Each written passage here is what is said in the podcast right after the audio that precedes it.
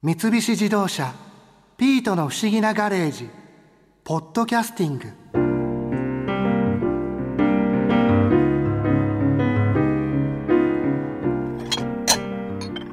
マリアさんイスラエルのシャクシカなんて料理初めて食べましたよ。美味しかったです。新一が喜んで食べてくれるから作りがいがあるわ。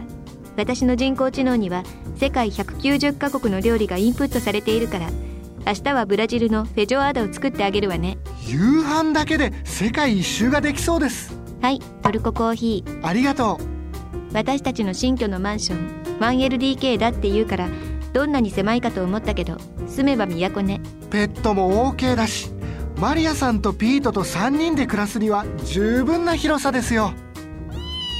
窓からは丘の上の博士の屋敷も見えるしいい場所よね博士は夜の間身の回りの世話をする人がいなくなって不自由をしていませんか？メイドロボットを3つ作って掃除と洗濯と料理をさせているから大丈夫よ。ならいいけど。あーこのトルココーヒーも美味しいです。あそういえばこの前マリアさん麻雀で萩原雅人さんと対戦したでしょ？あの人は化け物よ私の人工知能でもまるで歯が立たなかったわ。7月からプロ雀士になってプロリーグの M リーグに参加してるくらいですからね。新一萩原雅人からいろいろ話を聞いてたじゃない。どんな話だったの？面白かったですよ。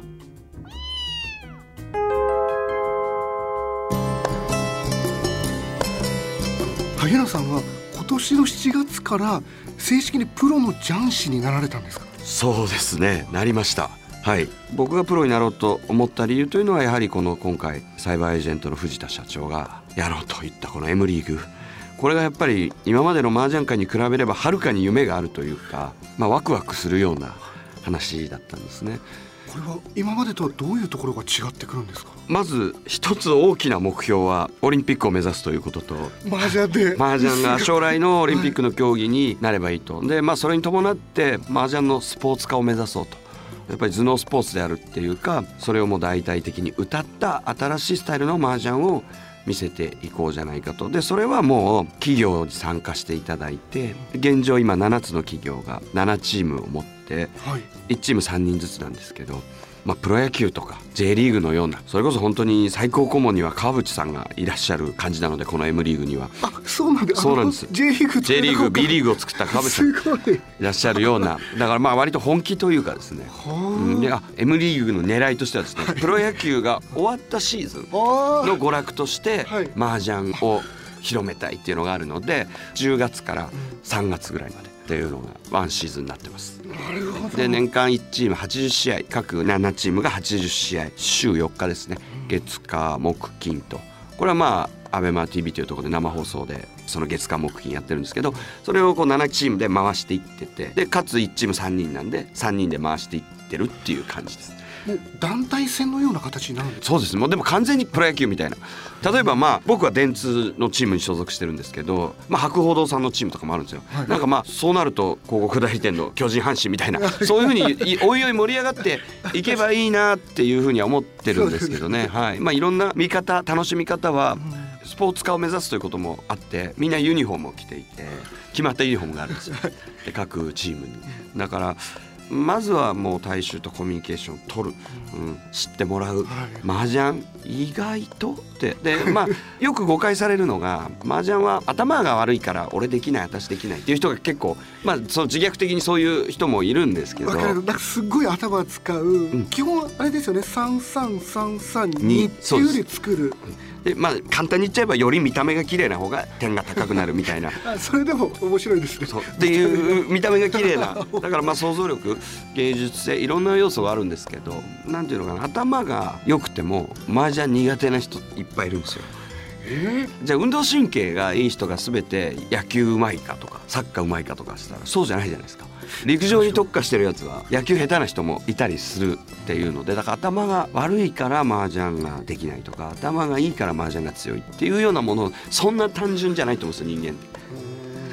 だから麻雀に向いてるかどうかっていうことだし僕なんか学歴ゼロですし、うん、だからそういう意味で言えばやっぱり興味さえ持てばはまり込む魅力が必ずどんなものにもあると思うので。麻雀は特に人間が頭を使う生き物として特化してこの地球上に生まれてきてるとするならばあのすごく向いてんじゃないかなと思います麻雀は人間に。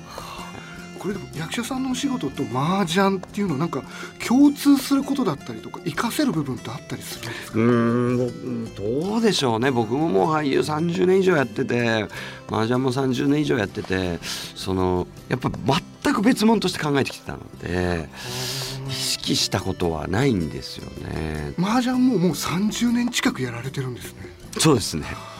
その始めたきっかけというか。単純です。もう中学校の時にトランプいつもやってる友達がいてちょっと次麻雀やろうよってこう誘われたのがきっかけです。中学2年の時。その時にこう覚えてそうです。ですぐハマっていきましたか？ハマりましたね。だから覚え僕は多分なんか向いてたんでしょうねこれだけやられていく中で麻雀の萩原さんのそのスタイルっていうのはどんなスタイルなんですか、うん、まあ、僕はもうなんか気恥ずかしいですけど、まあ、見せる麻雀と言われてるので見てて面白いというか。見せる麻雀？はい見せるというのは魅了の実なんですけど、うん、そっちサイドです。だから効率は悪いとか麻雀上確率上それを打ったら上がりが遠のくよとかっていう。だから確率を重視する人たちには信じられない選択をすると思います。ただ全部分かってやってますんでこれがダメだっていうのはもう分かってやってることなんで自分の麻雀のスタイルを貫くためにそういう選択をしてるだけであってなんかこうああいつ麻雀下手分かってねえなってこっち切った方が得なのになんていう 声に関してはご心配なくそれは分かってやってますっていう。僕も30年やってますんでっていう。いろんな麻雀見てきていろんな強い方にいろんな打ってきて。いろんなスタイルの麻雀をちゃんと自分の中に通して、でその人たちからもらったもの勝手に受け継ぎたいと思ってるもの、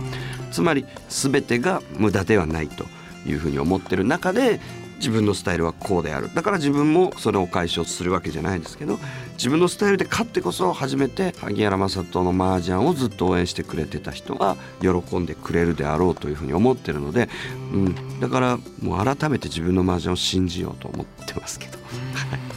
萩原さんの見せる麻雀っていうのは、うん、例えば早くこっち切れば上がれそうなのを、うん、そっちをやめてあえてその綺麗な手というか大きい手まあ、うん、そう大きい手だけが見せるわけではないんですけどベースはそこにありますね高打点というか上がった時に高い、うん、ハイリスクハイリターンみたいなところはありますけどでも見せるって守りにも見せる麻雀はありますし安い手でも相手の高い手をかわすっていう見せ方もありますしいろんな見せ方があるんですよね。まあ、世の中の人はこう派手で綺麗な手を上がるのが見せる麻雀なんでしょうみたいに、えー、そうやって大雑把に捉えられてる方もいると思うんですけど確かにそれもそうですけど、他にもそこだけを考えて別に見せると言ってるわけではないと。僕ももう50手前なんでねいろんなこと考えてあのやってるんですよっていう。はい、そうですよね。はい、そうですよね。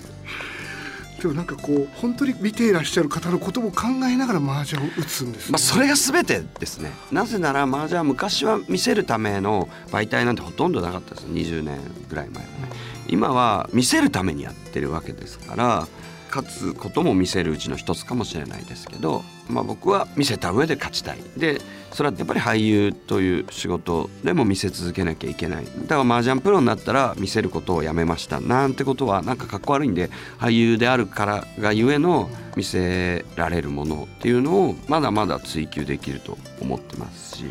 じゃあ今後もその役者さんのお仕事もされながらプロとして麻雀もやり続けていくっていうことなんですよね。まあ結局どっちの仕事も選ばれなきゃダメなものなので選ばれ続ける限りは日々精進します。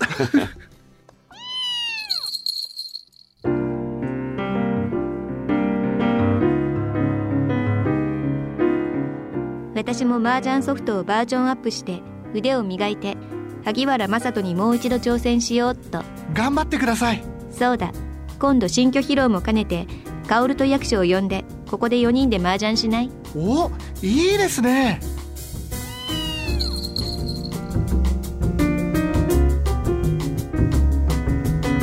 三菱自動車ピートの不思議なガレージポッドキャスティング。このお話は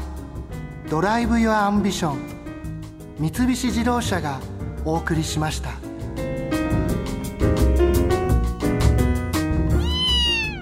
ここで耳寄りなお知らせです。ピートの不思議なガレージをもっと楽しみたいという方は毎週土曜日の夕方5時東京 FM をはじめお近くの FM 局で放送の三菱自動車ピートの不思議なガレージをお聞きください。外に出かけたくなるとっておきのお話満載でお届けしています。